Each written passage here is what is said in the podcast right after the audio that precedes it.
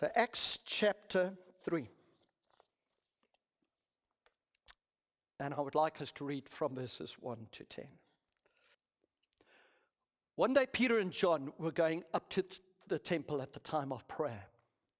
At three in the afternoon, now a man who was lame from birth was being carried to the temple gate called Beautiful, where he was put every day to beg from those going into the temple courts. When he saw Peter and John about to enter, he asked them for money. Peter looked straight at him, as did John.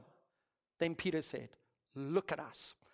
So the man gave them his attention, expecting to get something from them. Then Peter said, Silver and gold I do not have, but what I do have I give you. In the name of Jesus Christ of Nazareth, walk. Taking him by the right hand, he helped him up, and instantly the man's feet and ankles became strong. He jumped to his feet and began to walk. Then he went with them into the temple courts, walking, jumping.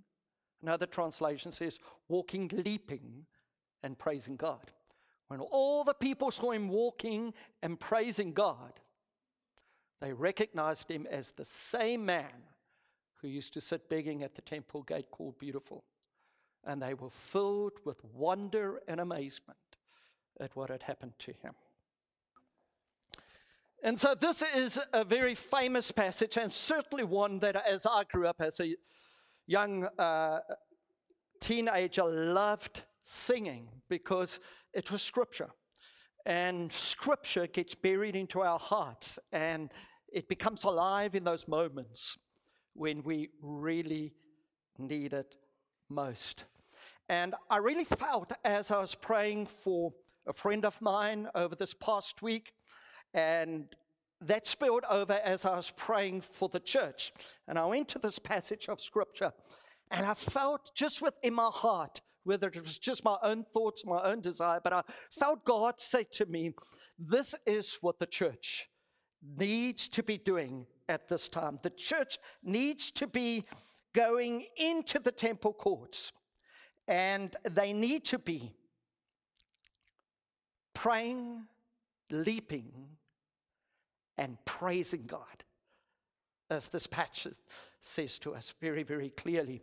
With all of the restrictions, the constrictions upon us over the last six months, I believe that the church needs to break out in praise over this time. And the church needs to break out in walking and leaping and praising the God that holds all rule and authority within his hands. And um, as I was applying my mind to that scripture, I felt within my heart that this morning we need to speak about serving together for the glory of God. And this is such an amazing passage of scripture which shows us two men who served God passionately, but they actually did it together. Serving is best done when we do it together. It was such an amazing effort around the baptism of the small group yesterday, but it was done together.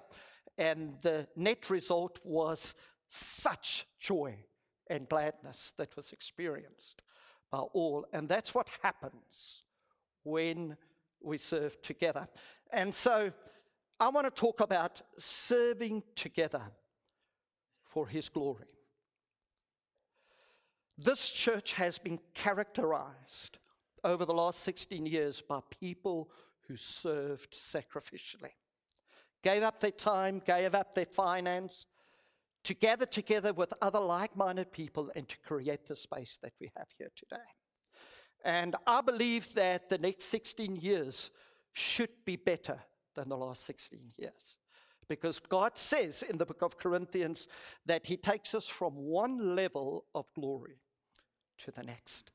In God's economy, things never go down, that's not his idea, that's not his mind. It happens because we don't always partner with him. But in God's idea, in his economy, things go up. Even when things get tough within the world, the church goes up because he takes us from one level of glory to the next. For Lift Church, as we start this year officially, I believe it is within God's heart to take us further up instead of just having kind of like a plateau and a swan dive. You know what happens with the plateau when we just maintain something? Eventually, you go into a dive. I believe that that is God's purposes, and I don't believe it is God's plans. That's why we're so thrilled over the last six, seven weeks as we started back here that we've seen, I don't know, over Adam could tell us, but over 10 new families just walking in. Some followed us on online, some coming in. And again, we're so delighted to have you. But you're joining a group of people who know how to serve. And um, this church is going to go right here. And I want us to look at some ideas that the scripture gives us to help us to serve together for his glory. Now, the word servant in the Greek is the word doulos. Doulos. You know, and that Greek word, ever since I was um, in Bible college, was drilled into us. And the idea was someone who was a slave to a master, and they had an earring within their ear. When my sons, or the one came to me and he threatened that he was going to wear an earring in his ear, I said to him, If you pierce the one ear, I'm certainly going to pierce the other one too. And so they haven't yet got an earring that I know, but um, you know, earrings are good things. And um, most welcome for you to pierce your ears, and to go ahead and do it. But in the Bible, a servant had his ear pierced, and what it meant was that they was a slave to their master. Now, Jesus, as we serve him, he takes us from being slaves to being friends, but with the attitude that we belong to him. And he leads us, and we serve together with him.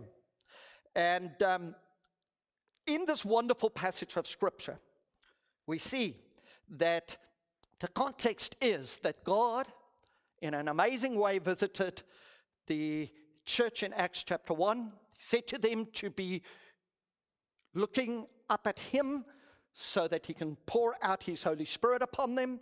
And it happened in Acts chapter 2 where they experienced the gift of the Holy Spirit. And out of that empowerment, the church started to move out and to gather together in different groups. And the momentum shifted many times where God took them from one level of glory to the next. There was periods where the church dipped, where there wasn't much of a witness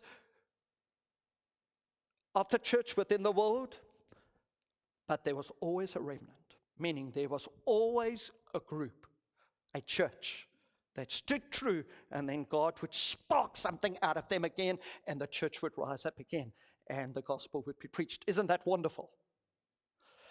And so we see here that He fills the church with His Holy Spirit, and we see them starting to go out and serving the world.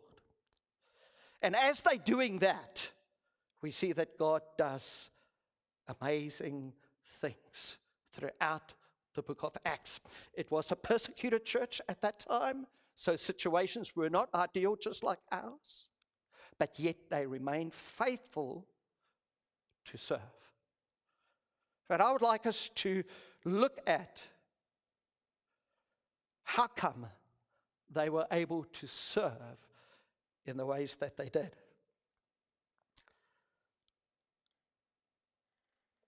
Peter and John obviously were disciples of Jesus, they became apostles. The church was built around a group of like minded men and women within the book of Acts. And as he built around them, we see some important truths that helped the church to move ahead. And I'd like to look at these important truths that will help us as a church to move ahead and forward into the things that God has planned for us, but also for the world and the people that He placed us amongst. In Acts chapter 3, verse 1, it says, One day Peter and John were going up to the temple at the time of prayer at 3 in the afternoon.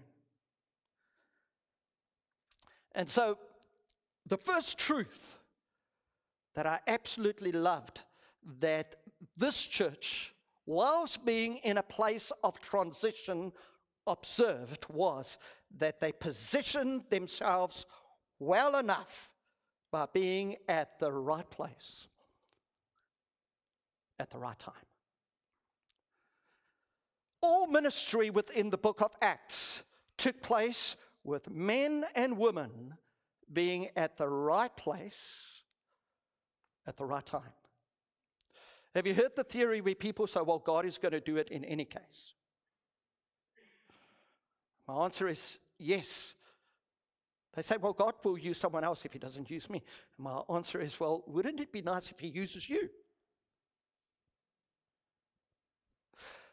But I somehow questions that theory because God doesn't always do it. Why? Because he has raised up his church to do it. There are things that God does, and there are things that we are supposed to do. Is that understanding? Do I need to explain that? I don't think I need to. And so we see here that Peter and John were at the right place at the right time, and they didn't even know it. Why? They had a habitual pattern of going to the temple at the time of prayer at three o'clock in the afternoon to go and pray and to worship. That was a habitual ritual that was within their lives. Now, you've got to understand that the church was shifting from the old way of worship to the new, and they were still caught in between the two. There was a period of transition within their lives, but yet they remained faithful to that pattern that they knew that God gave them to worship. And as they remained faithful to this pattern, even though they were caught between the old and the new, God came and He blessed them in amazing ways.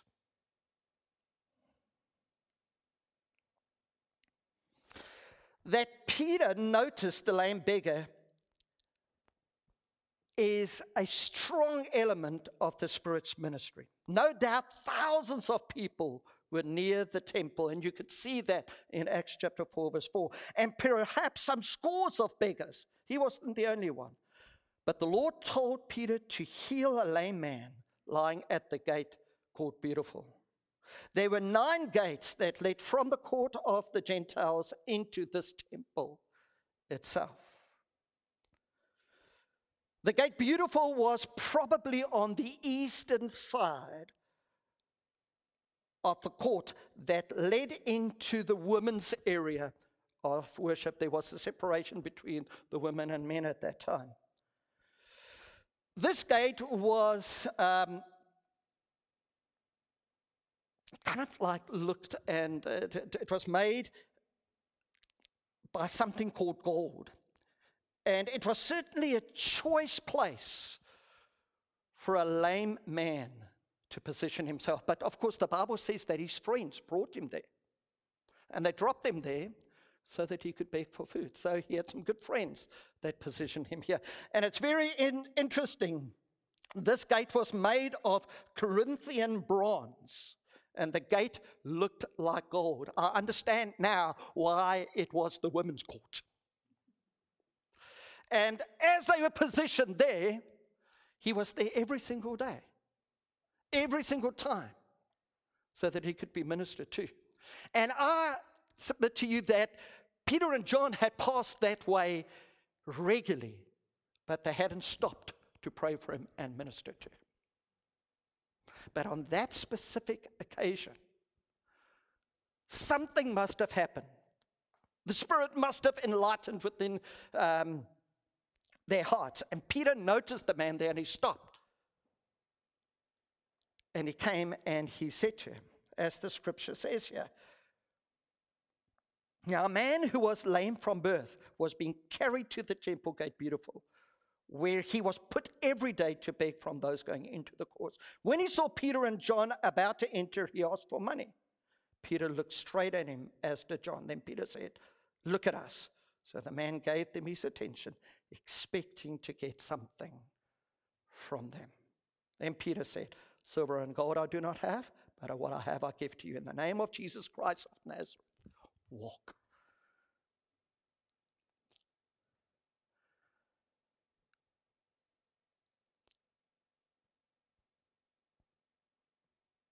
God will use you and I when we simply do the normal and the natural thing. Oftentimes we think we've got to be incredibly spiritual for God to work through us. We don't have to be.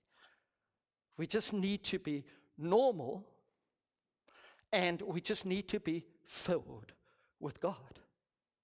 And then He can do the miraculous through us while we're doing the normal things of life.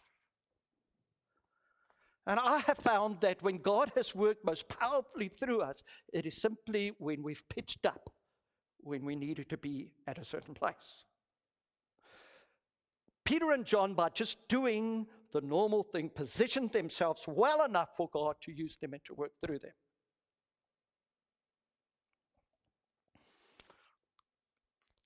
Jenny and I had a time away in France, and um, on our way to France, we stopped over at a couple's house who just needed to be encouraged. And uh, when we stopped at that little town in France, we spent the night with them and we were going to leave the next morning. And um, that evening, this couple was a South African couple. This man said to me, He's going to make me a real steak. Now, for those of you who come from South Africa, you know that we really do enjoy something called a braai. It's a barbecue. And he said, I'm buying from the local butcher some fillet steak for us. Excellent. And so when we got there, you know, he had the fillet steaks all cut. You know, we had a barbecue, a braai outside. And he just said to me, Piet, he says, I don't know whether I can eat tonight because for the last three days, I haven't been able to pass anything through my throat. It has been so sore and it's just gotten worse. But he says, I'm going to try. So he had these fillet steaks for Jenny, myself, him, and for his wife. We sat together. We had a fantastic time. But when it came to the time for us to eat together, uh, Jenny doesn't eat that much, so I'm always there's always a given that I could have half of her steak, which is always great. You know, but they were, you know, so we we were having a great time, and um, when it came to the time for us to eat, he couldn't eat his steak. He says, "Piet, I just can't eat it." I said, "It's okay. You can just leave it behind." You know, I'm sure we could find good use for it. And uh, the evening went on, and then the next morning, woke up and they made us an amazing breakfast, pancake, you name it. You know, we sat out and we started eating, and this man just said, oh, I just can't eat. My throat is so sore. It's going on the third or fourth day. And so, of course, you know, I love these opportunities. and um, we just had a good morning. And at the time when we needed to leave, I just look at this couple, and he said to me like an hour before, he says, Piet, uh, uh, uh, there's an important event that's taking place later today. And he said, um, but I need to go and see the doctor before so he can do something for my throat because it's getting worse. I said, cool. Just before we leave, I just say to this couple, uh, I said, would you mind if I pray for you? His throat was sore. His wife had an operation on both of her feet, so she had her feet up. And I just said, I, I, I, if you would allow me to, I'd just love just for God to come and just to encourage you as a couple. Very basic, those were my words. I said, Would you allow me to? He said, Of course. I had a privilege a year before to do their wedding, which was just a wonderful, wonderful experience. So we had a little bit of a connection there. And as I started to pray, it took maybe 20, 30, 40 seconds. It was a very basic prayer. There was no lightning bolt stars in the heavens. It was just, Lord, would you please heal his throat and would you please touch her feet? In the name of Jesus, we pray. Amen. We got up into our cars and we left. And we drove about four or five hours, stopped, and Jenny said, Piet, why don't you ask him whether he's gone to the doctor and what does the doctor say? I said, know, Jane, I don't want to push these things, you know. She said, no, no, no, no, do it. And men, you know, if your wife says do it, you do it. And so I did it. I sent him a message and I said, What did the doctor say? He sent me a message back. He says, Piet, I didn't have to go to the doctor. when you left, my throat was completely healed. It's a small thing, isn't it? But Jesus came from Jenny and I just doing the normal thing. He did something extraordinary through the normal that we brought to him. I prayed a normal prayer. I don't think the level of my faith was very high. It was the first day of my holiday. But I just did the thing that I normally do. If someone is sick, doesn't matter where they are at, I will pray for them. Even if it's a person I don't know. Number of the Swiss where we live. If I hear they're sick, I'll say, I'll be praying for you, number one, or can I pray for you? Doing the normal thing. But you see, Jenny and I that day, we were at the right place at the right time, but it took us to position ourselves correctly. Now, I don't know whether this young guy would have received a healing that day. Why? Because God chooses, firstly, to work through you and me. Every now and then, God sovereignly moves upon someone and He does something outside of us. But His normal way of working is through you and me. People here today, we need to position ourselves strategically, or we need to position ourselves well enough to be at the right place at the right time for God to do amazing things through us. And that requires for us to be faithful, even if it is doing the same thing over and over and over again. Do it. And trust God to do amazing things. This church will go from one level of glory to the next if we, as people, position ourselves strategically and as we serve together for His glory.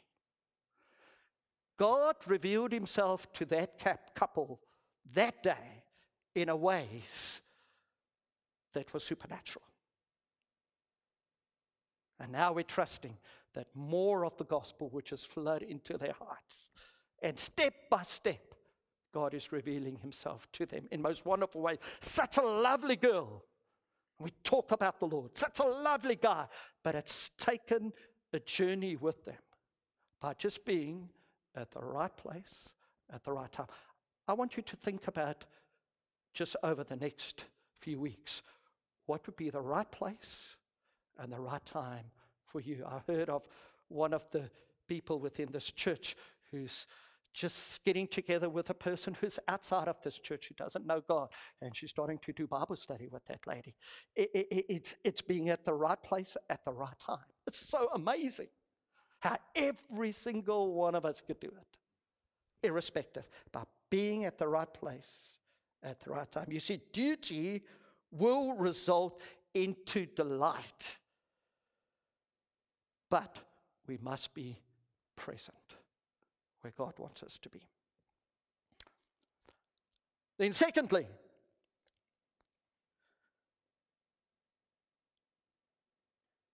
Peter and John to have been able to serve effectively together for his glory. Made sure that their service was Godward.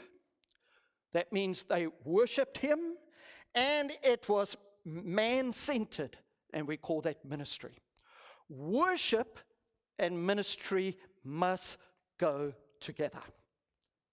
We cannot just want to serve people, but not be involved in worship. And I think here at Lift, we can get into a pattern where we serve without actually worshiping God. And we make those opportunities available for people to serve in all different ways as people come into the church, irrespective of their relationship. But that service must turn into worship eventually for it to have eternal significance, particularly within your own life. Worship is heavenward, ministry is quite earthly amongst us. You have some people who are very strong in the hands on ministry, but they focus on Jesus is minimal. And we, if we are going to move as a church from one level of glory to the next, our service needs to flow out of worship. Would you agree with me? Very, very important. As our service flows out of worship, it becomes ministry. If your service is merely earthly, then it is merely your hobby. And sometimes we think it's ministry, but it's actually your hobby. My friends, if your ministry anywhere is only inwardly, and it's to others but not to God, I kind of think that you're actually having a hobby. It's actually not worship. And it's very easy for us to flow into this. It's all about me. No, serving is firstly about Him. And then it is about others. It's not a bad place to start here. So please do. But let it flow into worshiping Him. Now we see here in verses 2 to 6, it says, Now a man who was lame from birth was being carried to the temple gate, where he was put every day to beg from those going into the temple courts. When he saw Peter and John about to enter, he asked for money. Peter looked at him. Then Peter said, Look at us. So the man gave him his attention, expecting to get something from them. And then Peter said, Silver and gold we do not have, but what I do have I give to you. In the name of Jesus Christ of Nazareth, rise up and walk. All service flows out of that relationship with God. Then your hobby will become ministry. You see, when you look at scripture, you'll find out that God always talks about focus to Him that flows to focus to others. Now, you always get different categories of people because we're, uh, you know, we've got certain leanings. The people people love to be with people. The people who aren't people people, they just would want to sit in God's presence the whole day and just be there. Your prayer warriors, many of your prayer warriors aren't very, very good people people. So all they want to do is to pray, pray, pray. Let's have prayer meeting after prayer meeting after prayer meeting. Don't expect us to do anything more, you know, because we've got certain bends. But my friends, it is very, very interesting that God always speaks about worshiping Him and then ministering to people. It is like a hand in glove. So let's see. This is Ken's glove that he gave me. Gee, Ken, I didn't know you had such small hands. and you see, this glove doesn't fit that well on my hand. It's just a little bit sticky. But thanks, Ken. So graciously provided that for me. But ministry ought to be like a glove fitting on a hand. We worship God with our hands, and the glove of the people, it fits snugly on the hand as it comes together. You cannot just have the glove and you cannot just have the hand. We worship God, but that flows into ministry to people. If lift is going to get where we need to get at, we've got to make sure that our focal point is Jesus. And out of that, we serve one another. Look at the shape of the cross. The cross is upward, and then it's in the shape of outward. Jesus was faithful to his Father, but he served mankind. All true service starts in being faithful to our God in worship. And then it flows out into effective ministry with one another. We get along with one another because we worship the Father. Amen.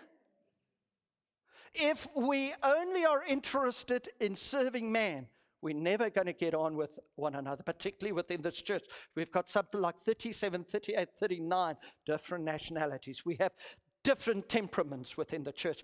If it's merely horizontal,